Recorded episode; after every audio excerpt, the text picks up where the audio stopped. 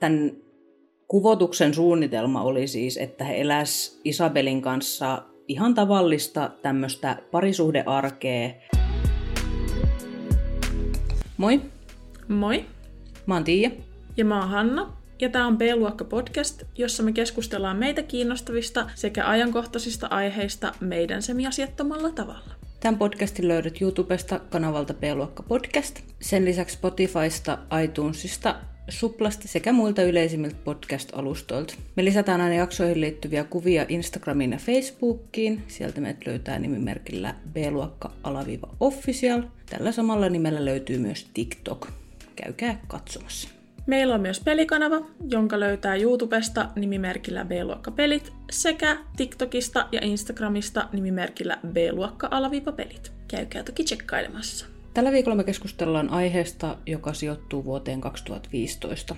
Punkkerilääkäriksi nimetty 38-vuotias ruotsalainen tohtori Martin Trenneborg kidnappasi naisen ja piti tätä vartavasti rakennetussa bunkkerissa kuuden päivän ajan. Mä oon käyttänyt tähän lähteenä naisen itse kirjoittamaa kirjaa nimeltä Punkkerilääkärin vanki. Isabel Eriksson nimeä käyttävä uhri kertoo tässä kirjassa kokemuksestaan.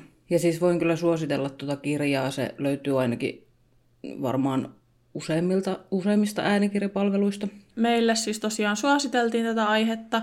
Heidi suositteli tätä meille. Kiitos suosituksesta. Jos joillain on antaa jotain ehdotuksia, niin me otetaan niitä mielellämme vastaan. Tuolla alla on linkkejä, mikä ikinä tuntuu teistä mukavimmalta. Niin sinne vaan laittelemaan meille viestiä. Ollaankin saatu jotain pieniä ehdotuksia sieltä täältä ja me ollaan tosi kiitollisia niistä, joten olkaa rohkeita ja laittakaa vaan, jos haluatte, että me keskustellaan jostain aiheesta.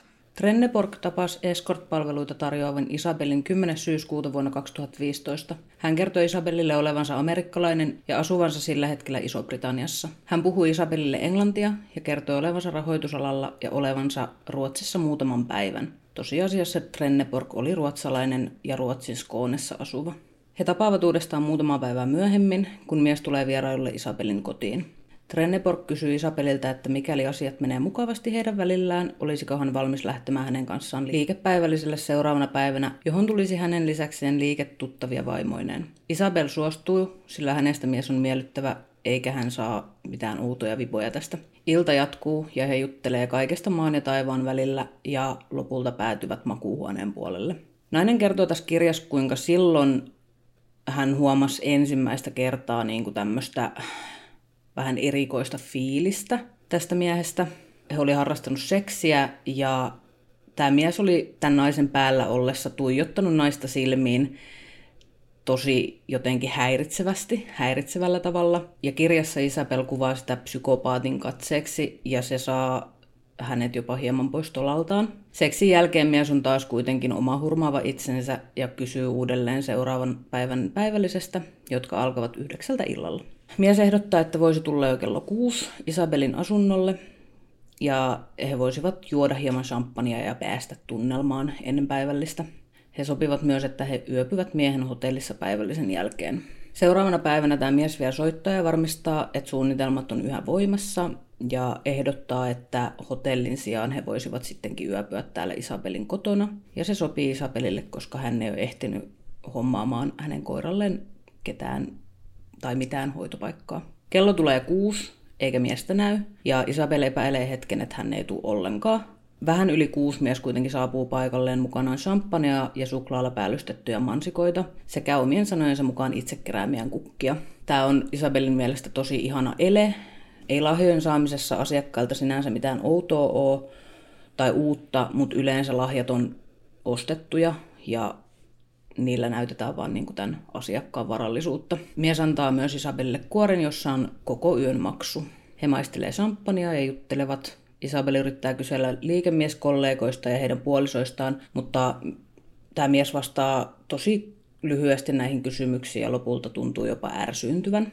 Muuten menee ihan mukavasti, ei ole mitään ongelmaa, he juttelee ja muutaman tunnin jälkeen he siirtyy syömään myös niitä mansikoita. Tämä mies ehdottaa jotain pientä lepoa niiden mansikoiden syömisen jälkeen.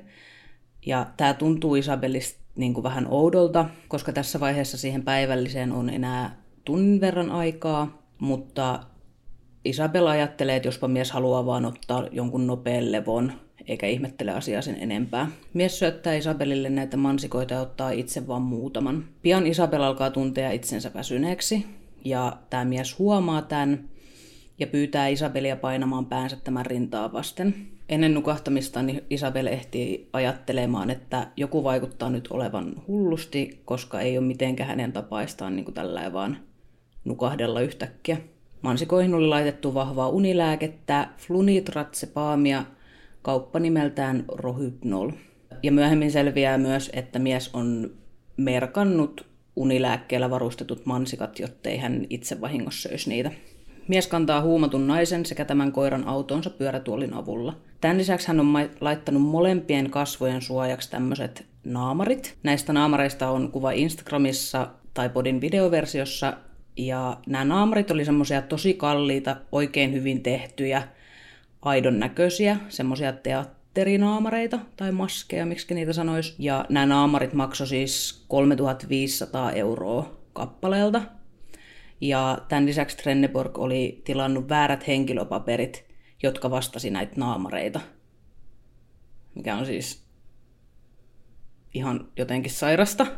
Siis hän on niinku ihan selvästi suunnitellut tämän todella hyvin, tämän koko tilanteen. Jep, juu. Nämä naamarit siis on aika kriipin näköisiä. Mä en tiedä siis, että miltä ne näyttää sit, kun ne on niin kuin oikeasti vedetty päähän, mutta niissä kuvissa ne näytti ainakin.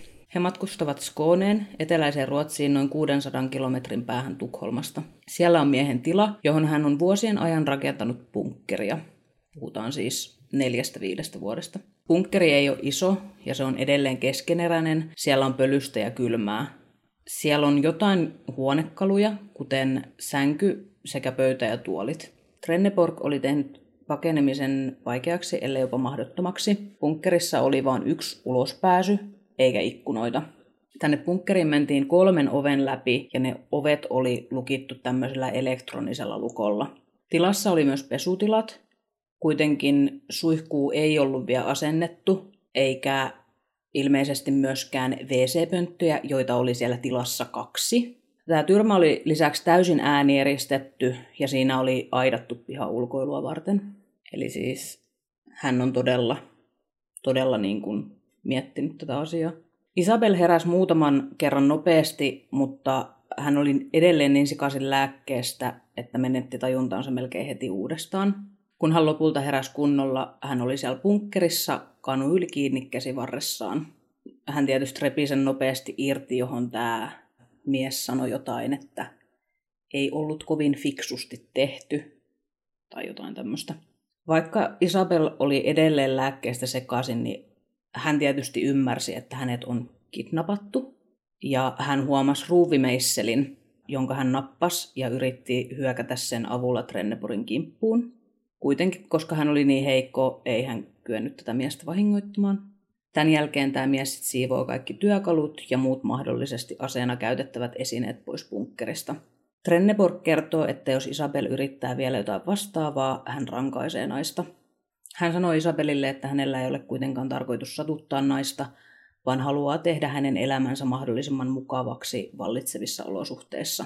Isabel kertoo tässä kirjassa, että Trenneborg päästi muun muassa hänet suihkuun kotiinsa, toi tälle ruokaa ja tämä mies käyttäytyi niin, kun hänen, tämän Isabelin olisi pitänyt olla kiitollinen näistä asioista. Kysymys. Kun sä sanoit, että tämä, oliko se Trenneborg, Joo. Ja sä sanoit, että hän sanoi Isabelille olevansa amerikkalainen vai? Ja että hän asuu Briteissä. Niin onko tässä kohtaa niin kuin jo selvinnyt, että hän niin kuin, ei ole näin? Tai onko hän niin kuin, puhunut kuitenkin koko ajan ruotsia? Silloin kun he tapas ja ennen kuin tämä kidnappaus tapahtui, niin tämä mies puhui englantia. Ja siinä kirjassa moneen kertaan se Isabel sanoi, että hänen oli jotenkin vaikea päästä siihen hänen aksenttiinsa kiinni ja tämmöistä. Mutta sitten kun he meni sinne punkkeriin, ja Isabel heräsi sieltä, niin tämä mies puhuu ruotsia. Okei, okay, joo. Ja siinä vaiheessa Isabelille niin kuin valkeni se, että okei, että tämä mies ei ole todellakaan yhtään sitä, mitä hän väittää tai on väittänyt. Se on niin kuin mennyt niin pitkälle siinä suunnitelmallisuudessaan, että se on niin kuin esittänyt toisen maalaista, koska se on varmaan ajatellut, että jos Isabel puhuu kenellekään hänestä, niin ne menee niin kuin ihan väärään suuntaan siinä heti niin kuin poliisi tai joku. Jep. Tämä Trenneborg puhuu Isabelin kanssa aika paljon tämän kuuden päivän aikana. Ja Isabel muun muassa kysyy, että miten kauan tämä mies aikoo pitää tätä täällä bunkkerissa, johon tämä mies vastaa, että no semmoisen parisen vuotta. Selviää, että hän olisi halunnut Isabelista tyttöystävänsä, koska hänellä ei ollut koskaan sellaista ollut. Tämän kuvotuksen suunnitelma oli siis, että he eläs Isabelin kanssa ihan tavallista tämmöistä parisuhdearkea, tietty sillä erotuksella, että Isabel ei ole tässä suhteessa vapaaehtoisesti. Hän myös nukkui Isabelin vieressä punkkerissa, ja Isabel kertoo tässä kirjassa, että hän ei kylläkään ymmärrettävästi pystynyt nukkumaan silloin, kun tämä mies oli siellä hänen kanssaan nukkumassa.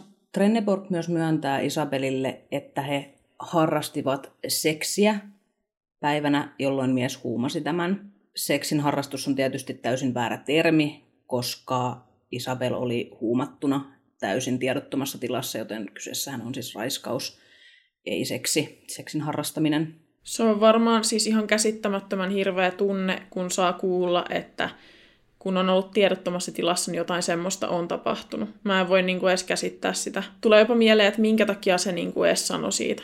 Niin kuin, että mi, minkälainen, että onko sinulla ollut tarkoitus vaan niin kuin järkyttää toista ihmistä, mä en ihan käsitä. Niin kuin, että... No varmaan. Mitä voi, niin kuin, mitä voi tuommoiselta ihmiseltä edes odottaa tai olettaa. Tämä koko vyhti alkoi purkautuu, kun Trenneborg lähti takaisin Tukholmaan hakemaan jotain tavaroita sekä hävittämään todisteita Isabelin asunnosta. Sillä vaikka Trenneborg oli suunnitellut tämän koko kidnappauksen ihan älyttömän hyvin, hän oli tehnyt kuitenkin todella ison virheen ja jättänyt sen champagnean ja ne myrkytetyt mansikat sinne Isabelin asuntoon. Siis mä en siis voi edes sanoin kuvailla, miten vitun idiootti sun pitää olla. Että sä oikeasti teet noin hyvän suunnitelman, sä hommaat kaikki naamarit, väärennetyt henkkarit, kaiken, ja sit sä oot niin vitun tyhmä, että sä jätät jotkut satana myrkytetyt mansikat sinne asuntoon. Oh my niin god! Mitä? Kuitenkin kun hän pääsi tänne asunnolle, sieltä oli lukot vaihdettu, ja ovessa oli lappu, jossa luki, että Isabelista oli tehty katoamisilmoitus ja että häntä etsittiin. Trenneborg sitten palaa tänne Skooneen ja kertoo Isabelille, että mitä on tapahtunut. Tällä Trenneborgilla on mukanaan ase, joka myöhemmin paljastuu leluaseeksi, mutta sitähän tämä Isabel ei tietenkään tiedä. Trenneborg antaa Isabelille mahdollisuuden tappaa tämän miehen ja lähtee paikalta tämän miehen autolla. Isabel kuitenkin uskoo, että Trenneborille tämä on vaan pelkkä testi, millä testata Isabelia. Ja että jos hän suostuisi tähän, niin hän kuolisi itse. Trenneborg sanoo Isabelille, että hän ei ole valmis vankilaan, mikä mua siis ihmetyttää aina. Jos sä oot valmis tekemään jonkun rikoksen, niin sä olet myös vittu valmis menemään vankilaan siitä. Siis mä en niinku tiedä, tai siis tosi paljon kiinnostaa se, että mitä sen päässä on liikkunut, kun se on jättänyt mansikat sinne. Tietysti tosi hyvä juttu, että tämmöinen rikollinen tekee tämmöisen virheen, mutta niinku jotenkin noin suunniteltu teko ja näin, niin siinä on selvästi niinku tarkoituksena, tai selvästi tiedostetaan se, että mä teen nyt jotain tosi hirveätä ja mä, musta ei saa jäädä mitään jälkiä. Sitten literaali jotkut helkati huumatut mansikat jää sinne, ja sun kaikki niinku, siis jotenkin mä vaan mietin, mitä... Jep hän antaa Isabelille lisää vaihtoehtoja, tarjoaa tälle puhelinta, joka siis mun ymmärryksen mukaan oli niin kuin Isabelin puhelin. Se ei ihan selvinnyt mulle, mutta siis ilmeisesti se oli Isabelin puhelin, mitä hän tarjoaa. Ja bunkkerin sekä autonsa avaimia taas ja kertoo olevansa tosissaan. Isabel voisi tappaa hänet, tai jos hän ei pysty tappamaan, niin ampumaan polveen ja lähtemään. Isabel on kuitenkin ymmärrettävästi liian peloissaan tekemään mitään näistä asioista – ja hän sanoi Trenneborille, että hän voisi kertoa poliisille ollensa kadoksissa vapaaehtoisesti, eikä tämän tarvii edes mainita miehen nimeä. Lopulta mies lähtee bunkkerista ja Isabel lähtee seuraamaan tätä peloissaan ymmärrettävästi, että mitä nyt tapahtuu. He lähtee ajaa Tukholmaan, välillä jopa vaihtaen kuskia. He käyvät jopa syömässä matkan varrella ja jotenkin irvokasta ajatella, että siellä he istuu jossain huoltoasemalla syömässä, eikä kukaan tiedä mitä on meneillään. Lopulta he pääsee Tukholmaan ja poliisilaitokselle. Poliisilaitoksella Isabel kertoo ulkoa opetellun puheen, jossa hän esittää ärsyyntynyttä, koska hänen lukkonsa on vaihdettu eikä hän pääse enää kotiinsa. Poliisit laittavat Trenneborin ja Isabelin istumaan ja odottamaan, ja lopulta poliisi tulee pyytämään Isabelin yksinään kuulusteluhuoneeseen. Ja siis Isabel pääsee sinne kuulusteluhuoneeseen, ja hän niin kuin romahtaa ihan totaalisesti ja kertoo poliisille, mitä on tapahtunut. Siinä kirjassa luki, että hän varmisteli koko ajan, että eihän se pääse tänne se mies, eihän se kuule meitä. Niin kuin, että se oli tosi peloissaan siitä, että, että se mies, mies saa tietää, että hän paljastaa hänet. Poliisi on ensi epäuskonen, koska ko- oikeasti kukapa ei olisi, mutta kuitenkin uskoo Isabelia ja Trenneborg otettiin kuulusteluun ja pidätettiin. Kuulustelussa Trenneborg myöntää, että tämä aseen tarjoaminen Isabelille oli pelkkää manipulointia, toisen pitämistä vallan alla siis. Hän puhuu kuulusteluissa muutenkin avoimesti, mutta jatkuvasti vähättelee Isabelille aiheuttamansa haittaa. Tätä samaa on Isabelin mielestä tehneet myös eri mediat, jossa Trenneborg on esitetty jopa hieman raukkana, joka vaan kaipasi tyttöystävää, joka on mun mielestä siis aivan vitun järkyttävää. Mä siis en... Joo, ei, ei paljon sanoja taas. Ei oo, juu, ei oo. Kirjasta myös selviää, että koko tämän vankeusajan niin Isabel teki erilaisia pakosuunnitelmia. Hän kertoo, että oli valmis tappamaan miehen päästäkseen vapaaksi sieltä. Koska Trenneborg oli vienyt kaikki työkalut pois bunkkerista, Isabel tutki tilaa aina kun hän oli siellä yksin, ja hän löysi lankuista töröttäviä nauloja, joita hän otti irti ja näillä hän aiko iskee miestä kaulaan. Trenneborg ei kuitenkaan jättänyt mitään sattuman varaan, ja aina kun Isabel pääsi ulos, niin hänellä oli käsiraudat. Ja joskus Trenneborg kahlitsi myös Isabelin itseensä kiinni, eikä naisella ollut siis mitään mahdollisuuksia paeta. Sitten alkaa oikeudenkäynti, tietysti monen kuukauden päästä tästä Syyttäjä haki punkkerilääkärille 15-16 vuoden tuomiota ihmisryöstöstä sekä raiskauksesta. Ruotsin käräjäoikeus tuomitsi Martin Peter Trenneborin 10 vuoden vankeuteen ihmisryöstöstä, mutta raiskauksesta ei ollut riittävästi todisteita, joten tämä syyte hylättiin. Molemmat osapuolet valittivat tuomiosta. Tapaus menee käsittelyyn hovioikeuteen ja hovioikeus päätyy samalle kannalle kuin käräjäoikeus eikä muuta tätä tuomiota eikä näin ollen tämä Trenneborg saa vieläkään tästä raiskauksesta mitään. Ja niin uskomattomalta kuin se kuulostaakin, niin hovioikeus laskee Trenneborgin tuomiota kahdella vuodella. Ja sitten mä vähän luettelen tuomiota alentavia seikkoja, joita oli muun muassa häntä vaivannut psyykkinen häiriötila, se sekä se, että tämän tapauksen johdosta hän menettää lääkärin lupansa.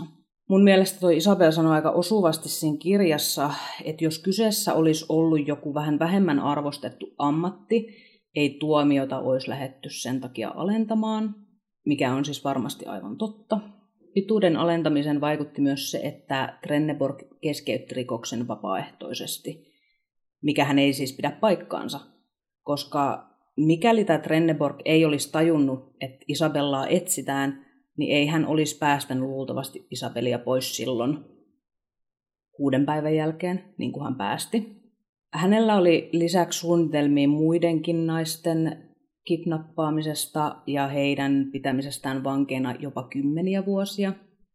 Lisäksi tutkinnan aikana Trenneborgin tietokoneelta löytyi tämmöinen niin sanottu seksisopimus, sekä erilaisia muistiinpanoja siitä, kuinka esim. seksistä kieltäytymisestä saa sata päivää lisää vankeutta ja tarpeeksi monesta pakoyrityksestä saa viisi vuotta lisää. Lisäksi näillä vangeilla olisi ollut pakko kirjoittaa sukulaisilleen kirjeitä, kuinka he ovat kunnossa ja vapaaehtoisesti lähteneet. Nämä kirjeet olisi sitten lähetetty ympäri maailmaa niille saajille. Tämä Isabelhan oli tämmöinen escort-seuralainen ja tämä Trenneborg sanoi Isabelille silloin, kun oli matkalla Tukholmaan, että hän ei uskonut, että ketään jää kaipaamaan häntä, vaan sen takia, että hän myi tämmöisiä palveluita. Ihan niin kuin se tekisi hänestä jotenkin huonomman ihmisen tai ihmisen, kenellä ei ole läheisiä, ketkä jää kaipaamaan häntä. Onneksi tämä Trenneborg oli tässä asiassa tosi väärässä ja Isabelin läheiset alkoivat miltei välittömästi etsimään tätä. Lauantaina eli päivänä, jolloin Isabel kaapattiin, hänen ystävänsä yritti tavoittaa tätä ja varmistaa seuraavan päivän tapaamista. Oli siis sopinut, että hän näkee sunnuntaina ja tämä ystävä yritti sitten varmistella tätä asiaa Isabelilta, mutta hän ei saanut kiinni Isabelia. Isabel oli myös ahkera päivittämään Facebookiaan ja oli niin kuin vähintään muutaman kerran päivässä siellä paikalla ja tämä ystävä sitten tarkisti Isabelin paikallaolon ja hän alkoi vähän huolestua, kun hän huomasi, että hän ei ole myöskään siellä ollut mitenkään aktiivisena, mutta kuitenkin ajatteli, että ehkä tässä on nyt, tälle on joku järkevä selitys, että ehkä hänen puhelin on varastettu tai puhelimesta on loppunut akku ja hänellä on laturia mukana tai jotain muuta. Sunnuntai tuli ja meni ja monista yrityksistä huolimatta häntä ei saatu kiinni. Saapu maanantai ja ystävä soitti myös Isabelin äidille, jonka kanssa he sopivat, että jos Isabelista ei kuulu tiistaihin mennessä, niin he tekevät hänestä katoamisilmoituksen poliisille. Isabelista ei kuulunut mitään, he ei saanut häntä kiinni, he ei tiennyt missä hän on, joten he soitti poliisille ja tämä ystävä meni poliiseja vastaan sinne Isabelin asunnolle. Hän oli mennyt sinne ja koputellut, soittanut ovikelloa, oli huudellut postiluukusta ja kaikkea mahdollista siis yritti niin kuin herättää tämän huomion. Poliisi sitten saapuu tänne asunnolle ja he on ensin tosi vastahakoisia niin kuin murtamaan tätä ovea, mikä on siis mun mielestä ymmärrettävää. Isabel on kuitenkin aikuinen ihminen. Tämän Isabelin läheiset sitten kuitenkin sai nämä poliisit niin kuin vakuuttuneeksi siitä, että että se Isabel ei koskaan niin kuin tekisi näin, eikä se lähtisi niin kuin jälkeenkään jättämättä niin kuin mihinkään todellakaan. Joten he sitten lopulta suostuu murtaa sen oveen ja menemään sinne asuntoon sisälle. Paljastui, että sängystä puuttu patja sekä peitto ja tyynyt. Sitä, se mulle ei selvinnyt, että mihin nämä oli hävinnyt. Oliko tämä ottanut tämä Trenneborinen mukaansa vai mihin ne oli mennyt. Mutta tästä tietysti huolestuttiin ja sitten poliisikin alkoi kiinnostumaan tästä tapauksesta. Siis se Trenneborg on kadottanut johonkin tyynyn ja tyynyt ja patjan, mutta jättänyt ne vitun mansikat sinne. Niin, siis jep. Jep. Siis sillä on nyt tapahtunut jonkinnäköinen, tietsä. Siis sen olisi pitänyt jättää ne peitot ja tyynyt ja kaikki sinne, tietsä, ne hommat, ja ottaa ne mansikat mukaan. Mikä saa sen näyttämään epäilyttävää? Siellä ei ole patja eikä mitään, ja sitten mansikoita pöydälle ja viinilasit sinne. Jep, siis jep. Siis näähän on varmaan siis hävitetty sen takia tämä patja ja nämä tyynyt ja peitot, ettei niissä ole sit mahdollisesti mitään DNA-jälkeä, mutta se ei silti poista sitä asiaa, että se samppani ja lasi ja ne mansikat on edelleen siellä. Niin, toi on tosi epä... Se on niinku saanut ton näyttämään mahdollisimman epäilyt. Niin, jep. oh my god. Poliisi sitten tosiaan vaihtoi lukot tähän asuntoon ja laittoi tämmöisen poliisin niin kuin leimalla varustetun lapun tähän oveen, että Isabeli etsitään. Ää, mikäli näin ei olisi tehty, niin olisiko tämä Trenneborg saanut jatkaa tätä tekoa, eikä olisi jäänyt ainakaan niin nopeasti kiinni. Isabelille selvisi myös, että Trenneborg oli yrittänyt saada hänelle uutta salasanaa Facebookiin, ja se oli siis lähettänyt Facebookin tukeen kuvan Isabelin ajokortista todentaakseen itsensä. Onneksi tämä prosessi eteni niin hitaasti, että tämä salasanan vaihto tehtiin vasta siinä vaiheessa, kun Isabel oli jo vapautunut. Koska jos se salasana olisi saatu vaihdettua, niin tämä Trenneborg olisi saanut tehtyä päivityksiä ja lähetettyä viestejä Isabelin nimissä – ja olisi saanut kerrottua, että hän on itse vapaaehtoisesti kadonnut tai hävittänyt itsensä johonkin. Mä en löytänyt tietoja tämän Martin Trenneborin tämänhetkisestä tilanteesta. Mä en tiedä, miten Ruotsin oikeuskäytäntö menee, mutta jos se menee samalla tavalla kuin Suomessa, niin Martinhan oli ensikertalainen. Mä luulen, että hän on ehkä jo jopa vapautunut ensimmäistä kertaa suunnittelija kaappas naisen bunkkeriin. Are you fucking kidding me? Ja mun mielestä se on ihan sairasta se, että kun se sanoi se, onko se Isabella? Isabel. Isabel sanoi, että hänen, ö, tai tämän Saamarin tekijän, niin tuomio on lyhennetty sen takia, että hän on niin, kuin niin hyvässä ammatissa tai mitä ikinä. Siis miten mun mielessä sen kuuluisi nimenomaan olla niin kuin painava tekijä, että hän on niin. Niin kuin lääkäri ja hänen, hän tietää asioista ja näin, ja hän niin kuin teki tämmöisen jutun. Mun mielestä ehdottomasti pitäisi olla semmoinen painava tekijä, että tämä on niin kuin ehdoton ei. Niinpä. Hänellä on oikeasti mahdollisuus päästä käsiksi tietoihin ja kaikkea. Hän on literally käyttänyt tätä hänen asemansa niin kuin, ja hyväkseen. Mistähän se on saanut tämmöisiä huumavia aineita ja muita? Niin, ja sen lisäksi hän oli siis ottanut tänä ö, aikana, tästä ei mun mielestä siinä kirjassa puhuttu, mutta tästä oli jossain uutisissa, että hän oli ottanut siis Isabelista jotain näytteitä, jotka hän oli sitten tutkita, tutkituttanut jonkun tuntemattoman pakolaisnaisen niin kuin nimissä, että nämä olisi jonkun tuntemattoman pakolaisnaisen näytteitä ollut. Ja mitä mä ymmärsin, niin nämä näytteet olisi ollut siis tämmöisiä sukupuolitautitestinäytteitä. Ja lisäksi sieltä löytyy esimerkiksi e-pillereitä sieltä, äh, sieltä paikasta. Eli siis aika niin kuin, kun siihen lisää vielä noin seksisopimukset, niin aika selkeätähän on, että hän niin kuin kaappasi Isabelin ja aiko kaapata muitakin ihmisiä tämmöisiksi seksiorjiksi sinne itsellensä, koska yhyy hänellä ei ollut koskaan ollut tyttöystävää. Niin, mutta mun mielestä sekin, että lehdistö, kun sä sanoit siitä, että lehdistö tota, väritti hänet niinku tämmöiseksi yksinäiseksi mieheksi ja vähän tämmöiseksi, joka ei ole koskaan ollut just tyttöystävää. Semmoiset ihmiset, joilla ei ollut tyttöystävää ja on vähän silleen surkeita siinä tilanteessa, että heillä ei ollut tyttöystävää, ei käyttäydy tällä tavalla. Ei, ei ne todellakaan. on ihan tavallisia ihmisiä, kellä ei Niinpä. vaan ole ollut tyttöystävää, jotka haluaisi tyttöystävän. Niinpä.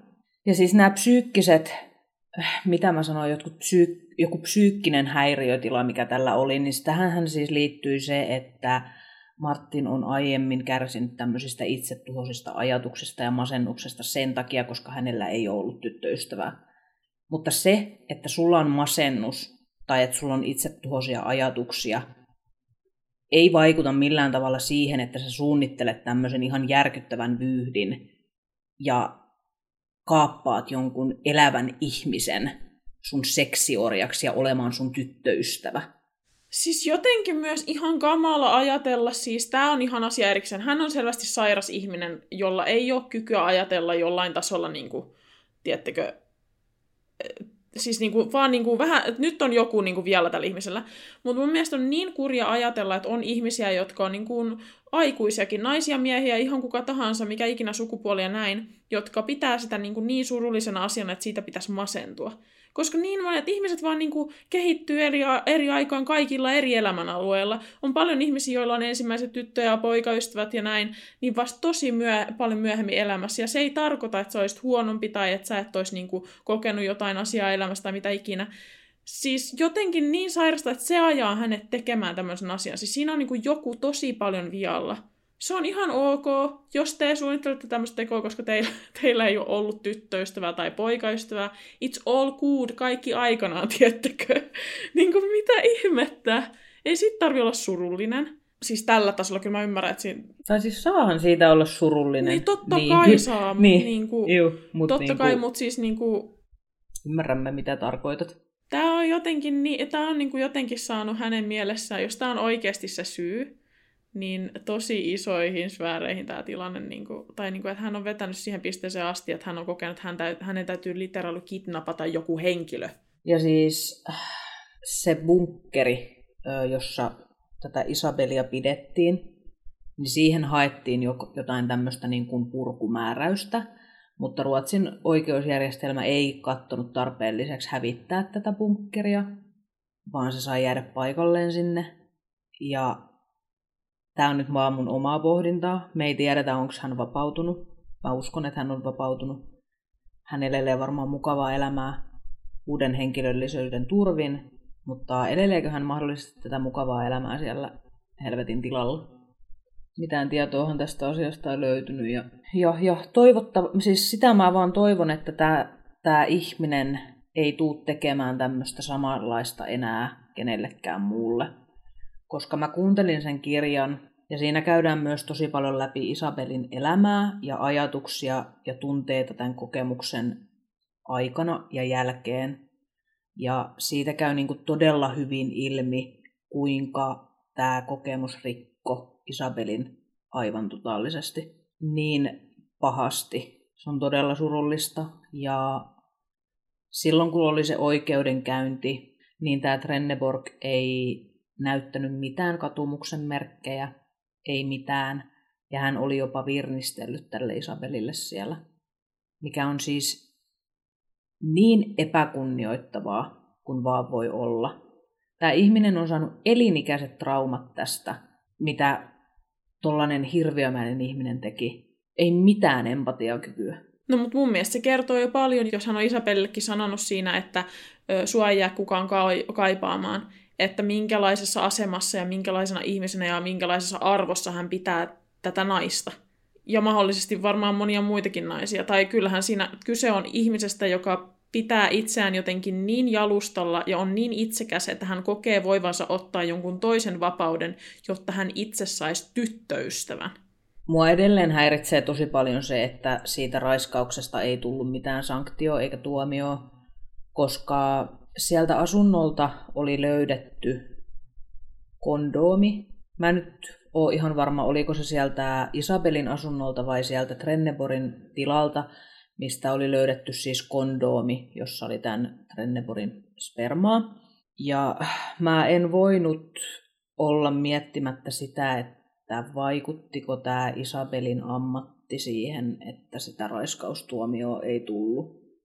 Ja jos vaikutti, niin se on todella fucked up. En olisi todellakaan yllättynyt, koska ihan tiedettävästi on tapauksia, jossa lyhyempi hame vaikuttaa pelkästään siihen.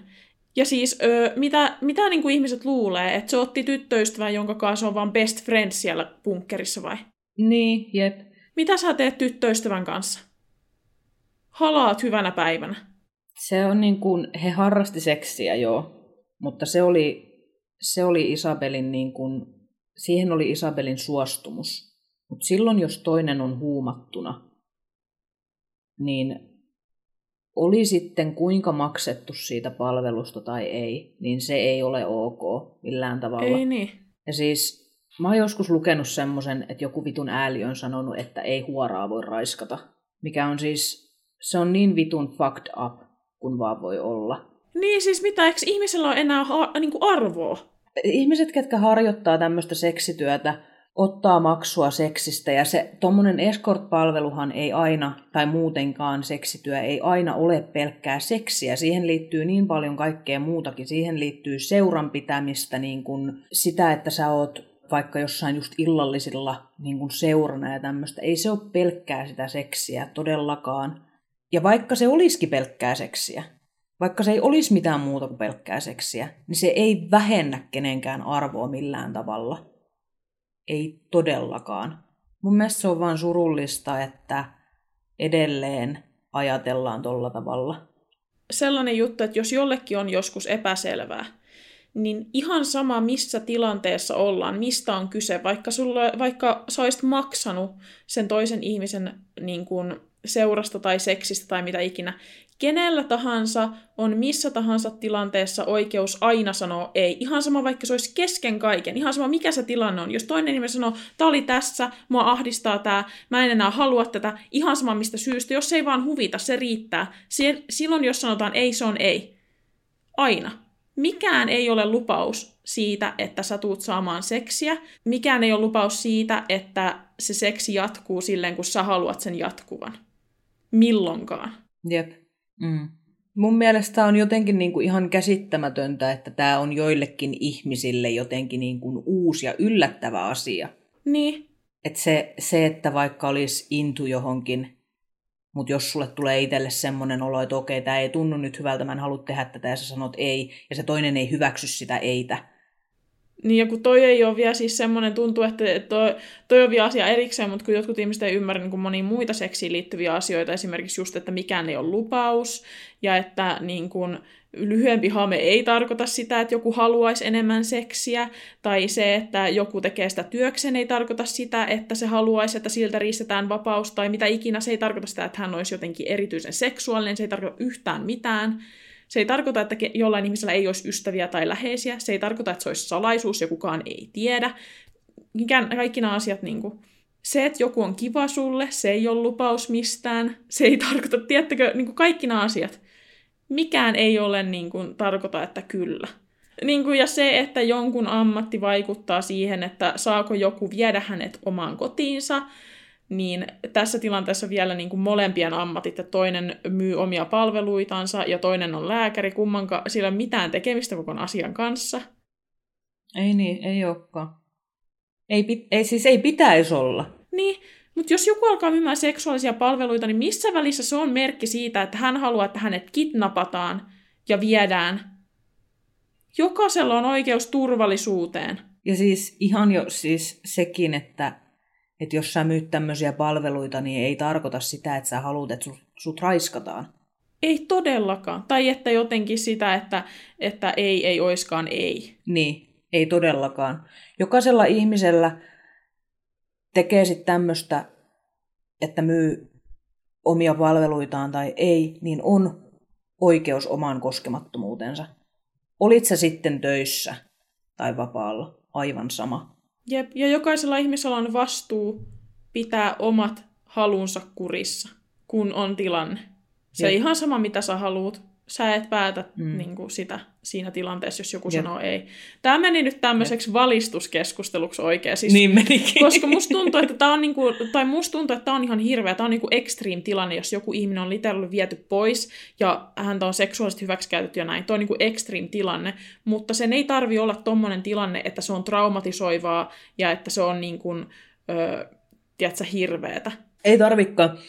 Sen, sen tilanteen ei tarvii tuntua muista ihmisistä yhtään miltään, mutta jos se susta henkilökohtaisesti tuntuu pahalta, niin mm. sulla on oikeus sun tunteisiin Jep. siinä tilanteessa. Todellakin. Ei, ei, kukaan muu, ei kukaan ihminen voi sanella toiselle ihmiselle, että ei, susta ei voi nyt tuntua pahalta. Jep. Totta helvetissä voi. Tuo on niinku ihan järkyt. Mä en, niinku voi, mä en voi käsittää, mä en voi käsittää. Siis, mitä naisvihaa oikeasti siellä niinku oikeudessakin on ollut. Niin. niin mikä se juttu on ollut. Ja sitten toinen ihminen on saanut vielä virnistellä siellä ja niin kuin, käyttäytyy ihan Niinpä. miten tykkää. Ja niin kuin, se vielä palkitaan siitä, että hän on oikein hienosti suunnitellut tämmöisen tilanteen. Ja... Joo, niinpä. Ja siis se vielä, että tämä Isabel, niin täällä oikeudenkäynnissä, niin hän romahti ihan täysin silloin, kun se tuli se Trennebori sinne oikeussaliin. Niin se että sä näet toisen ihmisen olevan niin rikki jostain sun omista teosta ja se ei liikuta sua vitun vertaa. Mitä se kertoo ihmisestä? Tämä jakso rupeaa pikkuhiljaa olemaan paketissa. Ja siis mua kiinnostaa, että ootteko te kuullut tästä keissistä ennen. Me ei oltu Hannan kanssa kummatka kuultu tästä ennen, kun toi Heidi tätä meille ehdotti. Ja tämä oli tosi mielenkiintoinen tapaus kyllä. Ja tuota, tulkaa kertomaan, vaikka Instagramiin tai Facebookiin. Mä haluan oikeasti kuulla, koska siis mekin ollaan niin paljon näitä keissejä ja kaikkia käyty läpi ja tiedetään tosi paljon, niin se, että me ei oikeasti tiedetä jotain Ruotsin, Ruotsissa tapahtunutta tämän, tämän niin kuin mittakaavan asia on aika ihme juttu. Ja mä en ole ainakaan kuullut, että kukaan suomalainen podcasti olisi aiemmin tehnyt tästä. Tätä podcastia sä voit tosiaan katsella YouTubesta videoversiona kanavalta B-luokka podcast. Tämän lisäksi meidät löytää Spotifysta, iTunesista sekä Suplasta ja muilta yleisimmiltä podcast-alustoilta nimimerkillä B-luokka podcast. Sitten meillä on myös Facebook ja Instagram, johon me lisätään aina näihin tapauksiin liittyviä kuvia. Ne löytää nimimerkillä b-luokka-official ja tällä samalla nimimerkillä löytyy myös TikTok. Pakko sanoa TikTokissa sen verran, että ollaan oltu hyvin epäaktiivisia siellä ja olisiko teillä ehdotukset, minkälaisia TikTokkeja te haluaisitte nähdä meiltä? Me aktivoidutaan siellä kyllä, kun tämä kausi on tuota purkissa, niin sit siinä välissä. Mutta ehdotuksia saa aina laittaa ja ideoita. Meillä on myös pelikanava, joka löytyy YouTubesta sekä Twitchistä nimellä B-luokka pelit. Sen löytää myös TikTokista ja Instagramista nimimerkillä B-luokka pelit. Käykää toki tsekkailemassa, jos kiinnostelee. Kiitos kun kuuntelit jakson. Me nähdään taas ensi viikolla. Siihen asti moi moi! Moikkuli, hyvää elämää kaikille, moikka! Moi moi!